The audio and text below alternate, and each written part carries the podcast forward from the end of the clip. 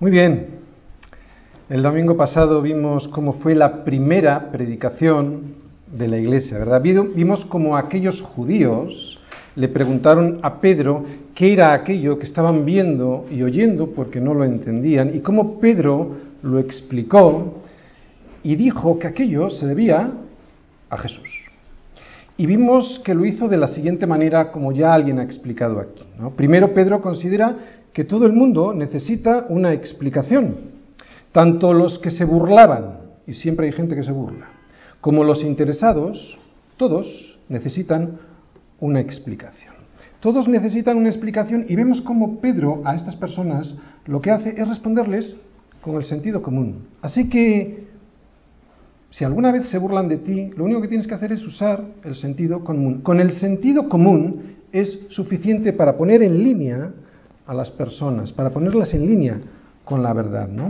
Y no te preocupes, si el Espíritu Santo no desciende sobre sus vidas, pues no vamos a ser ni tú ni yo quien les podamos convencer. Es el Espíritu Santo, ¿verdad? Y a los verdaderamente interesados también vemos que se dirige Pedro y a ellos también, de la misma manera, con la verdad, no con sus experiencias, no con sus emociones, ¿verdad? Así que vemos esto. Primero, todo el mundo necesita una explicación. Segundo, ¿cómo se hace? Con las escrituras. Para presentar la verdad, lo único que tienes que hacer es abrir la palabra de Dios. Esto es el elemento objetivo, no tus sentimientos. Y tercero, después de presentar las escrituras, Pedro les explicó a estos algo fundamental, o sea que las escrituras apuntaban a Cristo. Vemos como el Antiguo Testamento siempre apunta a Jesús y Pedro presentó a un Jesús que estaba vivo, despierto,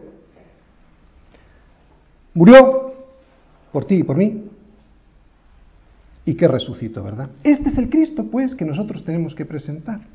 Así que hoy vamos a ver la continuación de este discurso, de esta primera predicación, y vamos a ver el resultado de la verdadera predicación. Hechos 2, versículos del 37 al 41, arrepentimiento y comunión. Leemos, versículo 37. Al oír esto se compungieron de corazón y dijeron a Pedro y a los otros apóstoles, varones hermanos, ¿qué haremos? Pedro les dijo, arrepentíos y bautícese cada uno de vosotros en el nombre de Jesucristo para perdón de los pecados y recibiréis el don del Espíritu Santo. Porque para vosotros es la promesa, y para vuestros hijos, y para todos los que están lejos, para cuantos el Señor nuestro Dios llamare. Y con otras muchas palabras testificaba y les exhortaba diciendo, sed salvos de esta perversa generación. Así que los que recibieron su palabra fueron bautizados y se añadieron aquel día como tres mil personas. Esta es la continuación de la predicación de Pedro. Y aquí, quiero que atendáis, porque aquí vamos a ver los elementos necesarios que se tienen que producir para que haya un verdadero arrepentimiento. Y vamos a ver que el resultado de este verdadero arrepentimiento en la vida del creyente va a llevarte a, primero, perdón de pecados, segundo, el don, el regalo del Espíritu Santo, y tercero, tener comunión unos con otros. El primer efecto de la verdadera predicación sobre una persona a la cual el Espíritu Santo está tocando es dolor. Dolor sincero en el corazón. Fijaros, versículo 37. Al oír esto, se compungieron de corazón y dijeron a Pedro y a los otros apóstoles, varones hermanos, ¿qué haremos? ¿no? Al oír esto, ¿recordáis qué era esto? Jesús que vivió, el Señor estaba con ellos viviendo y el, el Padre lo había presentado con milagros y de alguna manera esos milagros y prodigios hacía que nadie tuviera una excusa porque Dios Padre lo estaba aprobando. ¿no? Por lo tanto, presenta al Jesús vivo, al Jesús que murió, al Jesús que murió y que fue clavado en la cruz, en la cruz por culpa de esas personas, por el pecado de esas personas, y presenta al Jesús también que resucitó, al cual los dolores de la muerte, como vimos el domingo pasado, no le podían retener. ¿Cómo iban a retener la muerte al que es el autor de la vida? ¿Verdad? Al oír de, esta, de este Jesús, y vuelvo a repetir, es de esto de lo que hay que hablar, de Jesús, se compungieron. O sea, que les llegó un dolor. Un dolor como un pinchazo agudo en el corazón. Eso es lo que significa en griego, ¿verdad? Y esto es lo que debe de pasarte cuando escuchas lo que Jesús hizo por ti. Que sientes un dolor agudo que, no te, que, que te deja ya sin respuestas y que te deja con una pregunta. Mira, hasta ahora en la vida siempre tenías respuestas para todo, ¿verdad? Te justificabas ante cualquier situación, pero ahora ya no tienes palabras, porque el Espíritu Santo te convence de pecado, justicia y juicio. Y preguntas, ahora ya sí preguntas, sin orgullo, sin el orgullo del que todo lo sabe y con un dolor en el corazón. Varones hermanos, ¿qué haremos? Estos judíos empezaron viendo a los apóstoles como qué? Galileos, pescadores incultos, y terminan tratándoles, como estamos viendo aquí, como varones, es un término de respeto, y hermanos, o sea, es un término que implica intimidad espiritual, ¿verdad? Además, la pregunta implica que ellos solos no pueden liberarse de la culpa, que necesitan ayuda, ¿no? Y esto es una prueba más de que su dolor, de que su compungimiento fue de corazón. Ya no había nada de soberbia, ya no había nada de justificación, ya no había nada sino solo necesidad.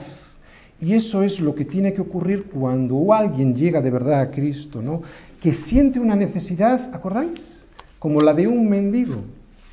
Así que si nunca has sentido esta necesidad como la de un mendigo que levanta su mano pidiendo pan, sin vergüenza, para poder comer, es que no has sentido ese dolor del que habla la segunda bienaventuranza, ¿no?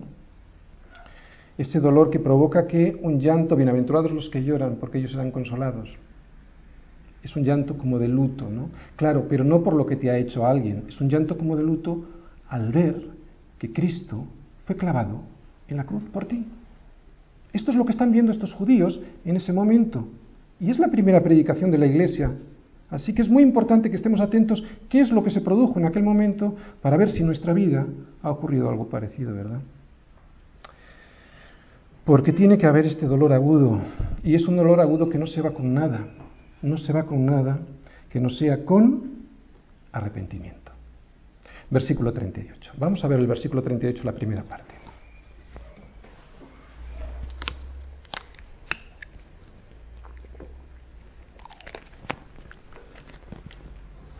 Fijaros, la primera parte dice, Pedro les dijo, arrepentíos. Y este ya es el segundo efecto que produce la predicación bíblica. El primero era un dolor agudo y el segundo es un arrepentimiento. Hay que recordar que para poder llegar a este dolor agudo y poder arrepentirse no hay que predicar sobre emociones o falsas promesas de Dios, sino volvemos a repetir sobre la vida, la muerte y la resurrección de Jesús, porque este dolor es el resultado de ser consciente de que he despreciado la vida de Jesús, que yo le he clavado en la cruz y como consecuencia no voy a tener nueva vida resucitando con él. Arrepentimiento estamos viendo aquí, en este versículo, metanoia en griego, cambio de mente, cambio de dirección. Iba caminando en un sentido y al darme cuenta que estaba equivocado, cambio de carril. Y esto, cuando alguien se da cuenta de esto, ¡ah! produce un dolor. Se compungieron. Versículo 37 habíamos visto. Tiene que haber dolor. Ahora bien, arrepentirse no solo es sentirse mal, Judas no tuvo un verdadero arrepentimiento, aunque se sintió mal. Pero ¿qué es lo que hizo? No cambió de carril, no cambió de dirección. Mira, te lo voy a explicar de otra manera. ¿Te ha pasado alguna vez que ibas en el metro a un asunto importante? Y esta vida es un asunto muy importante. Y de repente te das cuenta que tomaste la línea de metro equivocada. Y de repente te das cuenta de eso. ¿Qué es lo que ocurre? En ese momento tendrá un compungimiento, ¿no? Y claro, al darte cuenta, cambias de carril, porque sería absurdo llegar o querer llegar a un sitio al que tienes que ir con urgencia y no cambiar de dirección, ¿no? Pero ¿a qué os ha pasado? Es como un ¡Ah! ¿qué me ha pasado? ¿no? no solo te sientes mal, reaccionas, cambias de dirección. Sería ridículo sentirse mal y no cambiar de dirección. Pues eso es lo que hace mucha gente, ¿verdad? Cuando le hablas de Cristo. Tienen las vidas llenas de dolor, pero no hay compungimiento por la muerte del Señor. No se trata de un dolor por cualquier cosa. El compungimiento del versículo 37 es por la muerte del Señor. Y como no tienen este compungimiento, pues bueno, siguen mirando por la ventanilla del metro y van, van viendo pasar las paradas y no reaccionan, no se arrepienten. Y esta es la labor del Espíritu Santo en tu vida, la labor de Pentecostés, ¿no? Que veas que Cristo fue crucificado por tu culpa, que te compunjas de corazón y que te arrepientas, que te des cuenta que estabas engañado, que estabas caminando en la dirección equivocada, ¿no? Y como decimos, si no hay este dolor en el corazón, no hay verdadero arrepentimiento genuino. Este dolor indica comprensión de la situación, como en el vagón del metro. Lo primero que tienes en el vagón del metro es este, esta sensación de que te has equivocado, ¿no? ¡Ay, me equivoqué! Por lo tanto, necesitas tener este dolor para que el arrepentimiento sea genuino, de verdad. Vuelvo a repetirlo, el compungimiento es muy importante porque, fíjate, mira, si cambias de dirección y no ha habido este dolor en tu vida, corres el riesgo de que hayas hecho el cambio, la metanoia, el cambio de dirección, por motivos incorrectos. Por moda, bueno, aquí en España no, es no está muy de moda ser cristiano, pero bueno, por moda, en otros países está lleno de cristianos, por moda, por un amigo, por la familia, por un chico que es cristiano, por una chica que es cristiana, ¿verdad? Cambiar de dirección no es suficiente. Solo cuando sientes este dolor del versículo 37, entonces tu arrepentimiento tiene la base necesaria para que sea auténtico. ¿Y cuál era esta base? ¿Cuál era esta base? Que Cristo murió por tu culpa y por mi culpa, ¿verdad? Y eso me duele. Nunca es tarde para replantearse si nuestro arrepentimiento fue sincero, si lo hicimos sobre esta base correcta que es Cristo, ¿no? Aquí es donde radica el problema de muchos cristianos, que no hubo un verdadero arrepentimiento genuino y de corazón. No se trata de una oración, no se trata de una emoción, ni de un interés porque si voy a la iglesia me va a ir bien, tampoco se trata de levantar la mano, acepto a Cristo, no se trata de todas estas cosas, se trata de un cambio de mente, estaba equivocado y al darme cuenta, reacciono, me duele y me doy la media vuelta. Esto es la conversión. Y este dolor solo lo puede provocar Cristo. No lo puede provocar ni una filosofía, ni una doctrina política, ni una experiencia que le puedas contar a alguien. Solo Cristo salva de esta situación, de esta equivocación en nuestra vida. ¿no? Sigue el versículo 38, la segunda parte, diciendo, y bautícese cada uno de vosotros en el nombre de Jesucristo. Bien, Acabamos de hablar de arrepentimiento y justo después dice Pedro, y bautícese. ¿El bautismo qué es? Todos lo sabemos, es la expresión externa de lo que ya ha ocurrido previamente en nuestro corazón, ¿verdad? Nadie, pues, se salva por el bautismo, pero si uno realmente se ha arrepentido, deseará bautizarse. Y no solo como producto de un mandamiento, que lo es, sino como resultado de una convicción. Lo voy a decir de otra manera. El hecho de que una persona cambie su vida, o sea, se arrepienta, cambie de dirección y se bautice, no quiere decir en absoluto que esa persona sea salva. Una persona puede cambiar su dirección por interés, puede cambiar su dirección por el poder de su voluntad y por lo tanto no estar en la voluntad de Dios.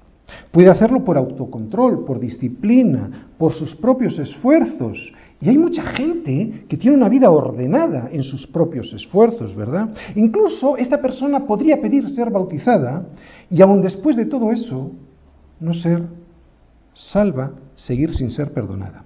Porque no es un rito externo lo que trae el perdón de pecados, sino lo que acabamos de ver hasta aquí, el dolor agudo en el corazón y sincero este dolor de ver a Cristo crucificado por mí en la cruz, por mi maldad, ver recibir, ver cómo recibe ese castigo por mi culpa, ¿no? eso me produce compungimiento y claro, me arrepiento me arrepiento sinceramente y eso me lleva al bautismo. Por eso es importante predicar de Jesús, ¿vale? Y no de otra cosa porque, como hemos dicho y todos sabemos, solo Cristo salva.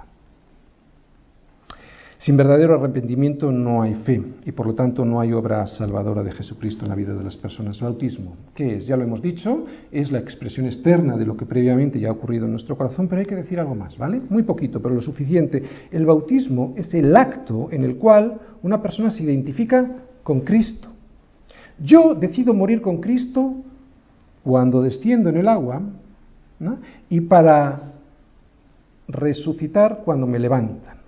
La muerte, la resurrección y la vida de Cristo se convierten en la muerte, en la resurrección y en la vida mías. El bautismo es simbólico porque previamente ya había sucedido esto en mi vida. Bien, hemos visto el, el dolor y el arrepentimiento. Ahora vamos a ver los resultados del arrepentimiento y esto lo vemos en la última parte del versículo 38. ¿Qué resultados ofrece el arrepentimiento? Dice versículo 38, última parte para perdón de los pecados y recibiréis el don del Espíritu Santo.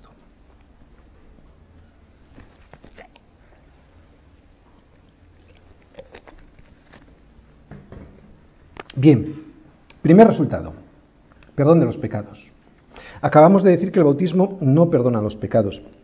El bautismo lo que hace es evidenciar el arrepentimiento, lo muestra delante de todos. El arrepentimiento es no el bautismo. El arrepentimiento es el que da el perdón de pecados. Oye, ¿por qué necesitamos los seres humanos ser perdonados? Porque lo que los hombres hacemos mal genera culpa y castigo. Los hombres somos los responsables por lo que ocurrió en la cruz. Y eso primero produce culpa, algo que los seres humanos sienten aunque no se dan cuenta hasta que llegan delante de Cristo. Y segundo, también produce castigo, ¿Sabéis cuál es el castigo? La vida eterna. Sin Dios. No es que se acabe todo. Sigues teniendo vida eterna, pero sin Dios. Tanto esta culpa como este castigo solo pueden ser quitados por Dios. Por eso la gente que siente culpa no se la quita ni con psiquiatras, ni con psicólogos, ni con nada. Ya pueden hacer lo que quieran, que siempre sentirán algo y no saben qué es. Y es que, han, que, ha muerto Cristo por ellos y no son conscientes. Pero cuando uno es consciente de esto, se arrepiente, cree en Jesucristo y es perdonado.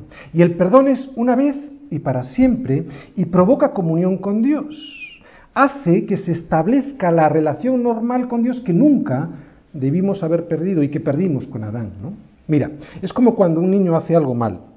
Necesita arrepentirse, ¿no? Y al ser perdonado, ¿qué es lo que pasa? se restablece la relación normal con su padre, algo que no tenía que haber pasado antes, ¿verdad? Y ya no hay transgresión porque ha sido perdonado y la relación se vuelve normal. Vale. Por lo tanto, con el perdón desaparece la culpa y el castigo. Ya no estoy en guerra con Dios, Dios me ha perdonado y siento el gozo de la salvación. Primer resultado hemos visto el perdón de pecados, el segundo resultado del arrepentimiento, ¿cuál es?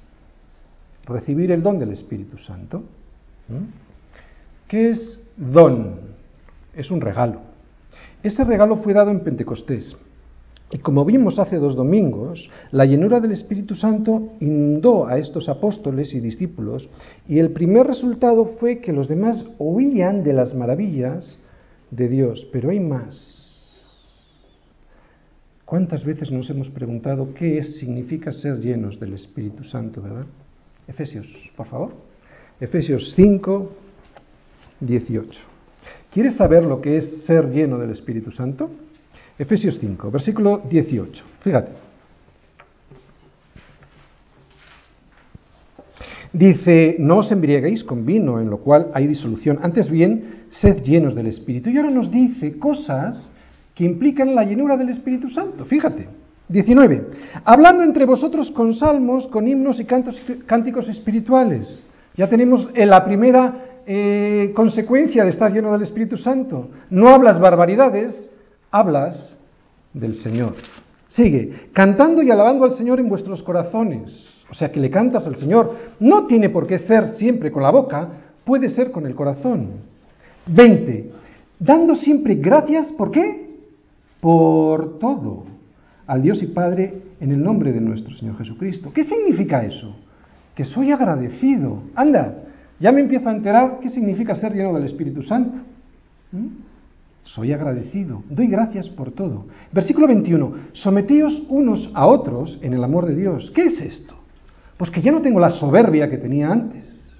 Esto está lleno del Espíritu Santo. Seguimos. Versículo 22. Las casadas estén sujetas a sus propios maridos como al Señor. ¿Qué significa esto? Respeto. Respeto. ¿Qué hace falta con el marido? Versículo 25. Marido, amad a vuestras mujeres como Cristo amó a la iglesia y se entregó a sí misma por ella. Oye, ¿y cómo se entregó Cristo por la iglesia?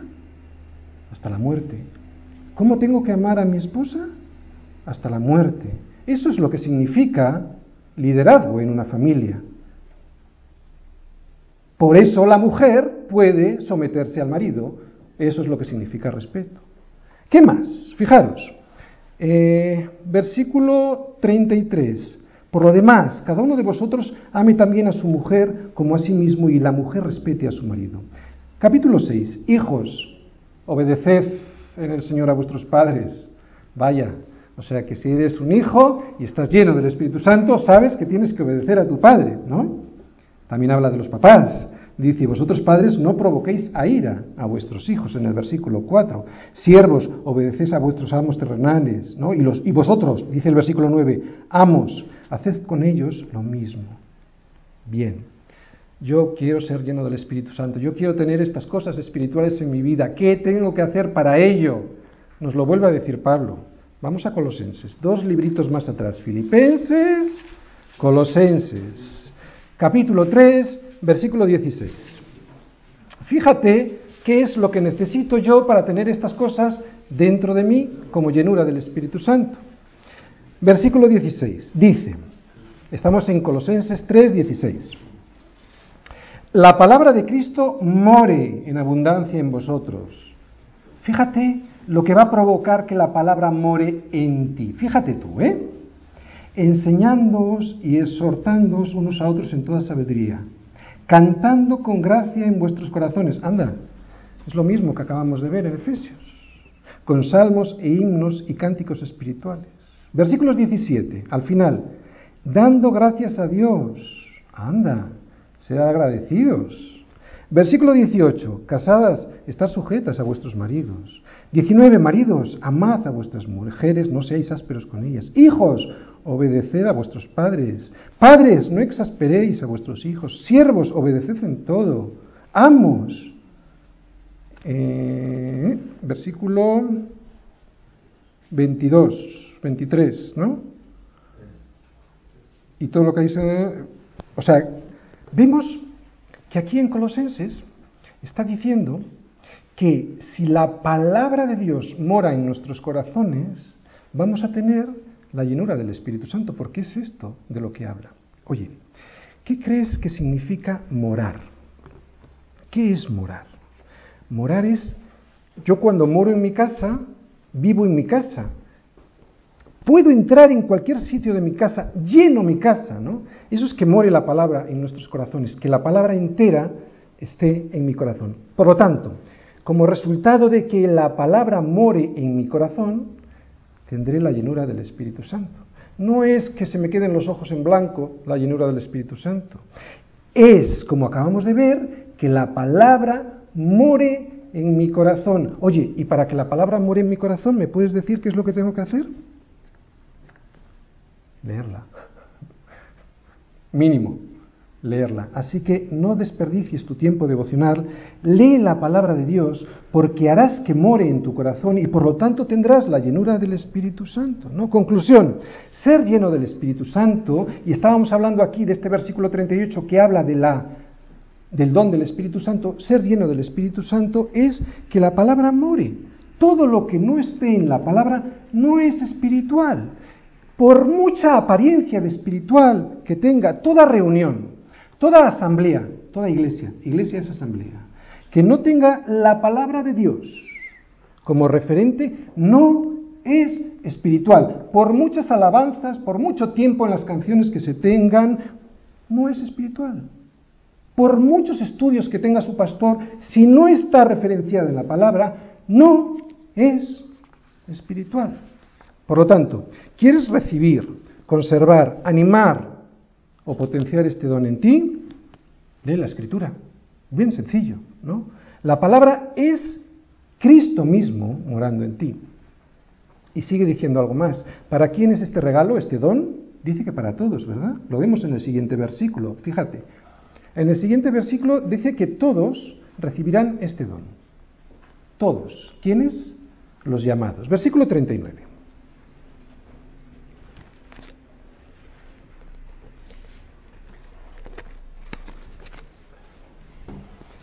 Aquí vamos a ver quién recibe este don. Porque para vosotros es la promesa y para vuestros hijos y para todos los que están lejos, para cuantos el Señor nuestro Dios llamare. Esta es la promesa del Padre, ¿verdad?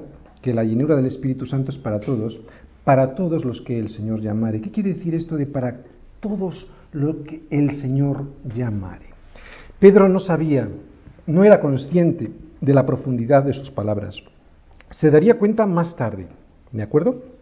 En Hechos 11, cuando Pedro informa a la iglesia de Jerusalén que lo que había pasado en Cesarea, en la casa de Cornelio, eso que había ocurrido, que era el Espíritu Santo descendiendo sobre los gentiles, él no se lo esperaba, ¿no? Así que Pedro, ahora mismo, en este momento de Pentecostés, no es consciente realmente de que este don era para todos, ¿no? Los judíos fueron los primeros en recibir esta promesa como estaba establecido. Ellos creían que al ser el pueblo elegido por Dios, pues la salvación no sería extendida a otras naciones. Sin embargo, el asesinato de Esteban, que veremos más adelante, marcó la frontera. Este asesinato marcó la frontera y dio el comienzo de que se extendiera este don del Espíritu Santo a los gentiles. Esto, además, es importante saberlo porque Pedro estaba en la duda ¿no? de saber por qué este don se había dado eh, también a los gentiles. Y sin embargo, ¿sabéis lo que hizo Pedro? Algo muy interesante. No lo entendía, pero obedeció.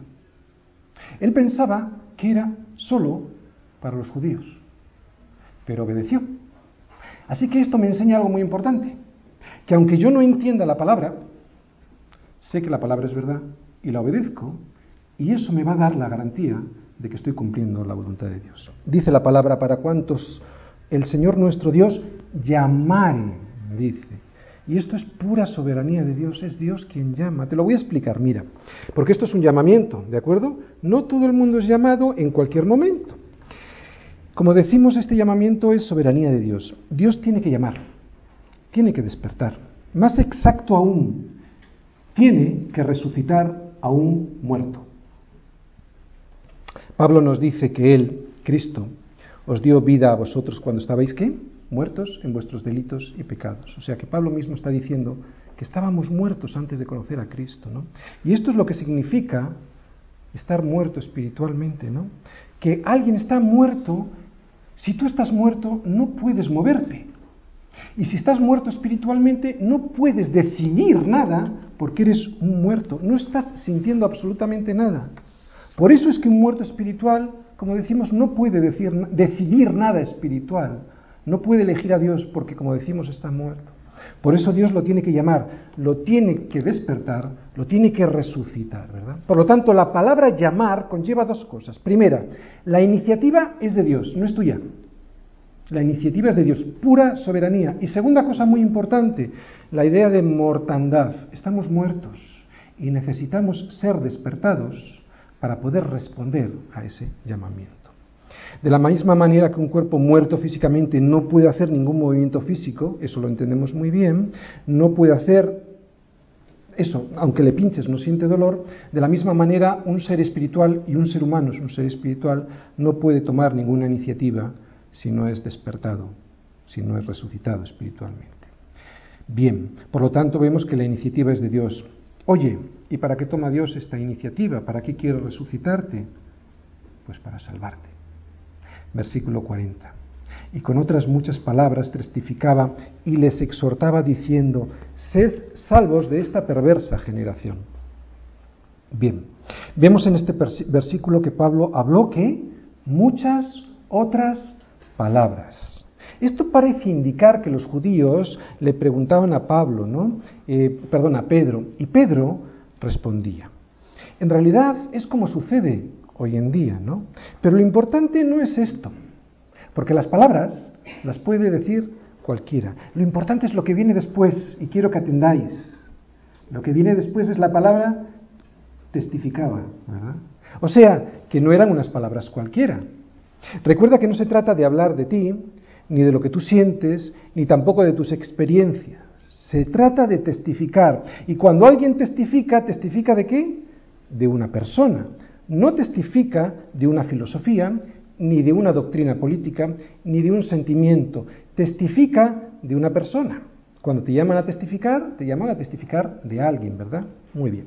Eso es lo que significa que no testificamos ni de nosotros ni de nuestras experiencias. Así que tu llamado a anunciar el Evangelio no consiste en hablar de tus emociones en la alabanza, ni de tu experiencia en un secuestro, ni de cómo te bendice Dios en tu matrimonio, ni de lo bien que educas a tus hijos en la iglesia, todo eso se ve, si es verdad, sin que lo digas, sin que lo cuentes. Si haces esto, lo que haces es predicar de ti mismo. Hacer esto es ponerte tú como rey, es ponerte tú en primer lugar. Eso no es hablar de Cristo, eso es hablar de ti. Algo diferente es cuando entre nosotros o en la iglesia compartimos estas cosas, pero recuerda que eso no es predicar, eso es compartir, eso es animar, ¿de acuerdo? Predicar, y todos tenemos que hacerlo, es literalmente anunciar. ¿Y qué es lo que anuncias? ¿A ti? ¿A tus experiencias? A Cristo. Anunciamos el Evangelio, es anunciar a Cristo. También se dice en este versículo que exhortaba, ¿verdad? ¿Qué es exhortar? Es apremiar a alguien para que siga una conducta determinada. El tiempo de este verbo en el original griego indica que Pedro una y otra vez estaba instando a estos judíos con lo que sigue. Sed salvos. Decíamos que Dios toma la iniciativa, que Dios te llama para salvarte. ¿Para salvarte de qué? ¿Para qué necesito ser salvado por Dios y por qué me tiene que salvar Dios? Y Pedro te lo responde, ser salvado de esta perversa generación. Suena fuerte, pero vamos al griego. Scolios es la palabra en griego, la palabra en el original, y fue traducida como perversa. Por lo tanto, ¿qué es scolios? Es algo que está torcido. O sea, es una generación torcida, equivocada, en un mal camino. Aquella perversa generación, que se parece más a la nuestra de lo que nos imaginamos, estaba torcida, inclinada hacia el mal, ¿verdad? Los escribas y fariseos, los político-eclesiásticos de aquel tiempo, incitaron a la multitud para que crucificaran a Jesús, porque no les interesaba que el Señor estuviera enseñando. Esta gente deseaba, como ahora, tener el control absoluto sobre el pueblo judío. Pero cuando llegó Jesús con la interpretación correcta de las escrituras, ellos se empezaron a poner nerviosos al ver que empezaba el pueblo a liberarse del poder que tenían estas personas sobre ello. Y claro, deseaban matarle y le mataron.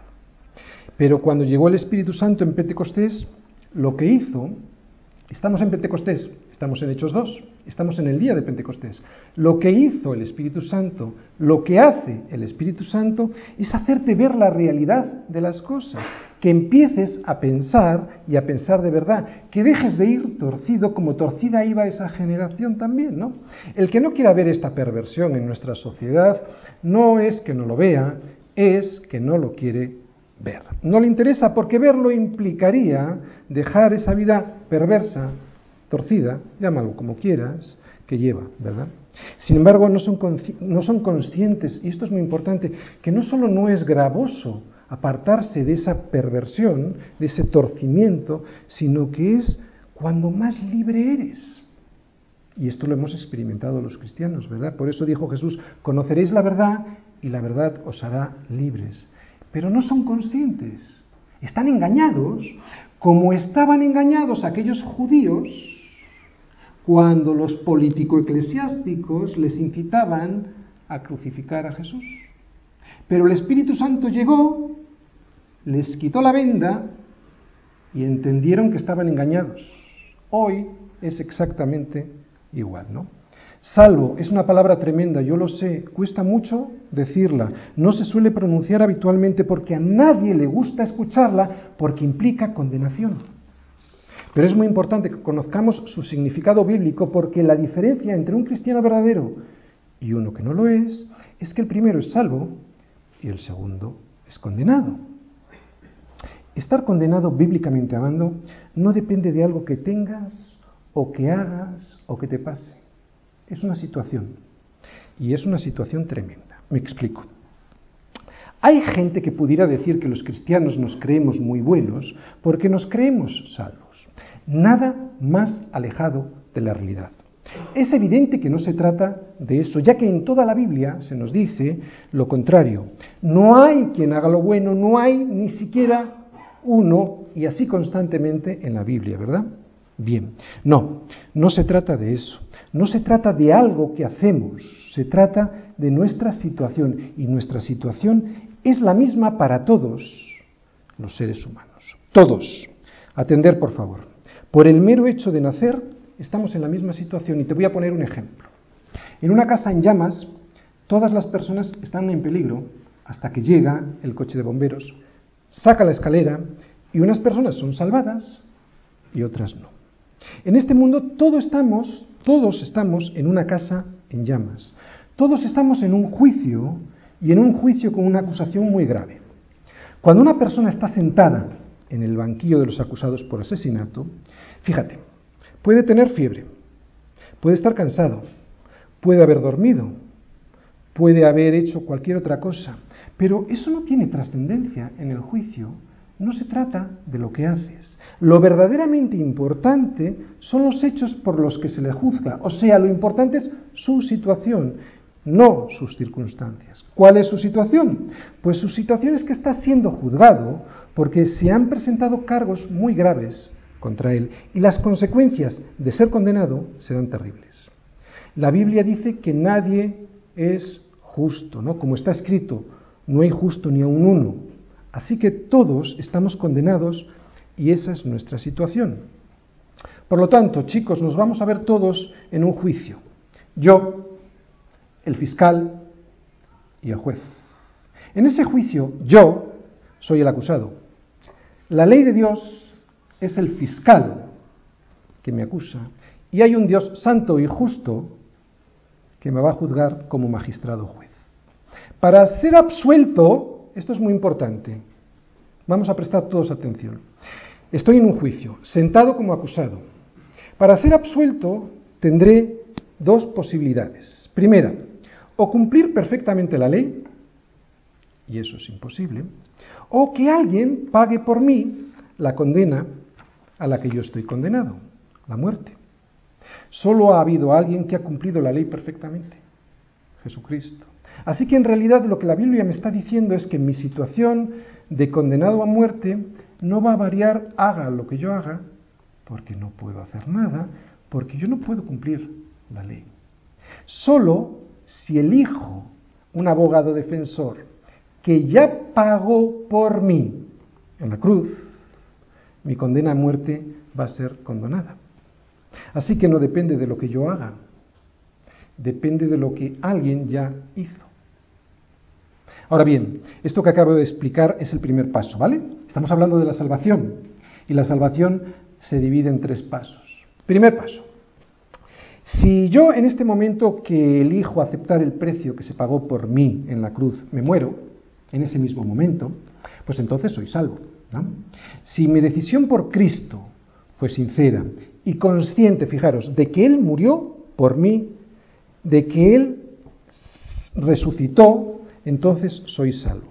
Así ocurrió con el ladrón que fue crucificado junto a Jesús en la cruz, ¿verdad? Pero tengo que ser consciente de que Él es el Cristo, como lo fue el ladrón, de que Él está muriendo siendo justo por mí, que soy injusto, y de que va a estar a la diestra del Padre. Todos estos elementos son necesarios para que el ladrón que estaba crucificado junto a Jesús fuese salvo. Bien, este es el primer paso. Pero casi nadie se muere después de recibir a Cristo, ¿verdad? Así que este primer paso, que en teología se denomina justificación, ¿vale? Así que pues justificados pues por la fe tenemos paz para con Dios, Romanos 5.1, este primer paso se llama justificación, y hay un segundo paso, si yo sigo viviendo. Y la Biblia, la teología lo, lo denomina santificación. ¿Y qué significa esto? Pues que en este mismo instante estoy siguiendo siendo salvo, ¿vale? ¿De qué? Pues de mi naturaleza perversa, torcida, ¿no? Por eso los cristianos no somos perfectos, aunque en este proceso de santificación vamos siendo poco a poco perfeccionados. Así que justificación, santificación y hay un tercer paso en la salvación. Hay un día que seré totalmente salvo y esto en la Biblia se llama glorificación. Esto es lo que significa ser salvos de esta perversa generación, que he sido salvado, que estoy siendo salvado y que terminaré siendo salvado. ¿De acuerdo? Pero esto no quiere decir que la salvación se pierda, porque el que empezó en mí la buena obra, la perfeccionará hasta el día de Jesucristo, como nos dice Pablo en Filipenses 1. ¿no? Muy bien. Ahora vamos a ver otro efecto que produce la verdadera predicación del Evangelio. Comunión. Versículo 41.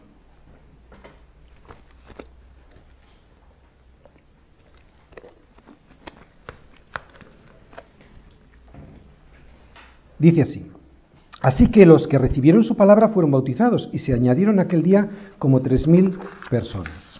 Muy bien, este es otro resultado de la verdadera conversión, o sea que el verdadero arrepentimiento hace que te añadas a la iglesia, que tienes comunión y una palabra un poco fea, que te separas del mundo. Vamos a aclarar bien estos conceptos, ¿vale? Porque dichos así suenan muy raro. Antes de nada vemos que aquel día, debido a la predicación de Pedro, se añadieron a la iglesia ¿cuántas? Como unas 3.000 personas. Recuerda una cosa, estamos en Pentecostés y es curioso que en aquel día, además de ser la fiesta de las semanas, de la cosecha, del grano abundante, también se celebraba, se conmemoraba el día en el que se presentó la ley al pueblo de Israel. Aquel día Moisés bajó del monte porque el Señor le había dicho que comprobara lo que su pueblo estaba haciendo, que se habían corrompido porque no querían esperar y habían empezado a hacer un becerro de oro. Y nos dice la escritura, y aquel día murieron como tres mil personas. Curioso, ¿verdad? Os voy a leer Éxodo 32.7, dice así, entonces Jehová dijo a Moisés, anda, desciende porque tu pueblo que sacaste de la tierra de Egipto se ha corrompido. ¿Vale? Adorando al becerro de oro. Es curioso, os vuelvo a repetir, Éxodo nos dice que se murieron como tres mil personas por este motivo. La ley produce muerte, el Espíritu produce vida. Estamos en Pentecostés, el, descendió el Espíritu Santo, ¿verdad? Bien, estos tres mil que se añadieron a la iglesia porque recibieron su palabra, eh, no recibieron otra cosa, recordad, recibieron su palabra. Recordad que Pedro no habló de sus experiencias personales, ni de su propia opinión, ni de filosofías, les presentó las escrituras. Por lo tanto, lo que recibieron estos judíos, como nos dice ahí, fueron las palabras de la escritura, no las palabras de Pedro. Tres mil personas. Antes de eso simplemente había unos 120 que se reunían en el aposento alto. ¿no? El próximo domingo haremos una reflexión. ¿En qué me parezco yo a esos primeros cristianos que se reunían junto a los apóstoles? Pero seguimos aquí. Vemos que estos tres mil fueron bautizados. Y eso significa algo muy importante. Ahora nos parece que es sencillo, pero recordad que estábamos en aquel momento en el que estos judíos estaban haciendo público su rechazo a las autoridades eclesiásticas de su tiempo, ¿no? A aquellos, rechazo a aquellos que habían asesinado a Jesús. Esto es muy duro. Segundo, que no todos lo hicieron, porque fijaros las palabras que dice. Los que recibieron su palabra fueron bautizados. ¿Qué quiere decir esto? que no todos recibieron su palabra, así que no te preocupes, no todo el mundo va a recibir la palabra de Dios. Y tercero que vemos aquí es que los que recibieron su palabra fueron muy valientes, ya que días antes estas mismas personas habían estado gritando crucifícale. Y decimos que son las mismas personas porque es muy probable que hubieran esperado desde Pascua hasta Pentecostés y que estos que habían gritado a Jesús crucifícale, ahora mismo el Espíritu Santo les había revelado la barbaridad que habían hecho. ¿no? Eso es el milagro de Pentecostés. No se trata ni de ti ni de mí, sino el Espíritu Santo despertándote y diciéndote qué es lo que has hecho con tu vida. ¿no? ¿Qué significa que se añadieron? ¿A dónde se añadieron? Pues se unieron a la iglesia. Y eso es lo que significa tener comunión unos con otros, que te añades a la iglesia. Pero añadirse a la iglesia significa algo que no suele gustar mucho, y es separarse del mundo. ¿Qué es el mundo? Desde luego no significa el mundo físico, ¿vale? Eso es lo que hacen los monjes, las monjas, y eso es un error monumental. El mundo significa su sistema de valores, o sea, la actitud que tiene la humanidad sin Dios. Y esto es lo que vemos cuando llega el Espíritu Santo a la vida de una persona a través de la predicación del Evangelio, que se añade a la iglesia y se separa del mundo. Y esto es muy radical y se nota enseguida. Se nota enseguida. Ya no le gustan a esta persona las mismas cosas, ya no hablas de la misma manera y lo notan todos. Lo notan todos. Por mucha amistad que tengas con alguien, por muy unidos familiarmente que estén dos personas, cuando llega el Espíritu Santo te transforma y ocurre una separación. Hay que explicarlo bien, ¿vale? Otra vez lo digo. No se trata de hacerte monje, ni de dejar a tu familia, ni, ni, a, ni, a, los amigos. Eso lo hacen las sectas. No es eso. Pero hay algo que ahora se interpone entre los dos, ¿verdad? Y todo el mundo lo sabe.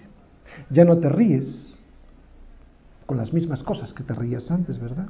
Ya no haces las cosas que al mundo le parecen normales, por ejemplo, cometer una ilegalidad para conseguir algo que en sí mismo es bueno, pero los medios no, ¿verdad? ¿Esto provoca qué provoca? Separación. Es normal.